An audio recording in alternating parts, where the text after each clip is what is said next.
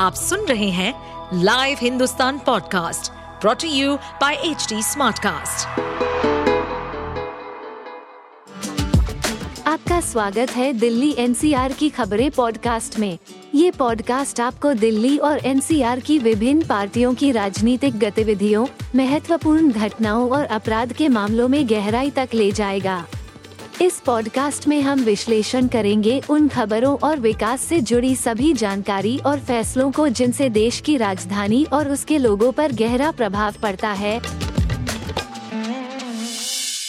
दिल्ली की प्रगति मैदान टनल में एक फर्म के कर्मचारी से दिन दहाड़े लूट का मामला सामने आया है। बदमाशों ने पिस्टल दिखाकर सरेआम दो लाख रुपए लूट लिए।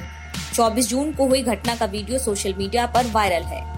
अब इस घटना को लेकर आम आदमी पार्टी और कांग्रेस ने दिल्ली की कानून व्यवस्था पर सवाल उठाते हुए केंद्र सरकार और दिल्ली के एलजी पर हमला बोला है। अरविंद केजरीवाल ने एलजी के इस्तीफे की मांग की है। वहीं कांग्रेस ने केंद्रीय गृह मंत्री अमित शाह पर निशाना साधा है। मुख्यमंत्री अरविंद केजरीवाल ने केंद्र सरकार और एलजी पर दिल्ली के नागरिकों की सुरक्षा से खिलवाड़ करने का आरोप लगाया। सीएम केजरीवाल ने अपने ट्वीट में लिखा उपराज्यपाल को इस्तीफा देना चाहिए।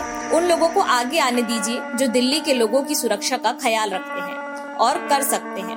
अगर केंद्र सरकार दिल्ली को सुरक्षित नहीं बना सकती तो इसे हमें सौंप दे हम आपको दिखाएँगे कि किसी शहर को उसके नागरिकों के लिए कैसे सुरक्षित बनाया जाए। इससे पहले भी दिल्ली में बढ़ते आपराधिक मामले को लेकर अरविंद केजरीवाल ने उपराज्यपाल और केंद्र सरकार को घेरा था।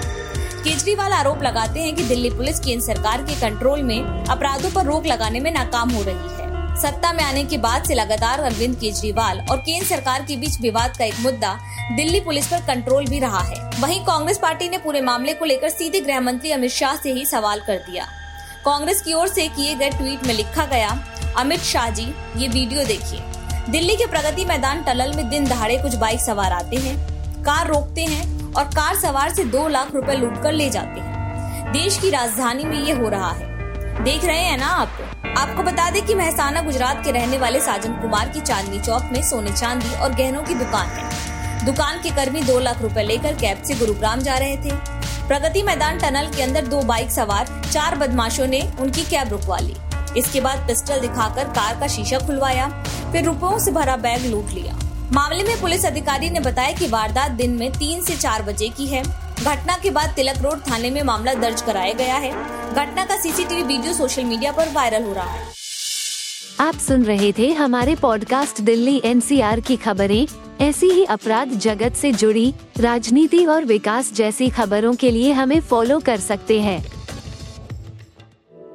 इस पॉडकास्ट पर अपडेटेड रहने के लिए हमें फॉलो करें एट एच डी हम सारे मेजर सोशल मीडिया प्लेटफॉर्म पर मौजूद हैं।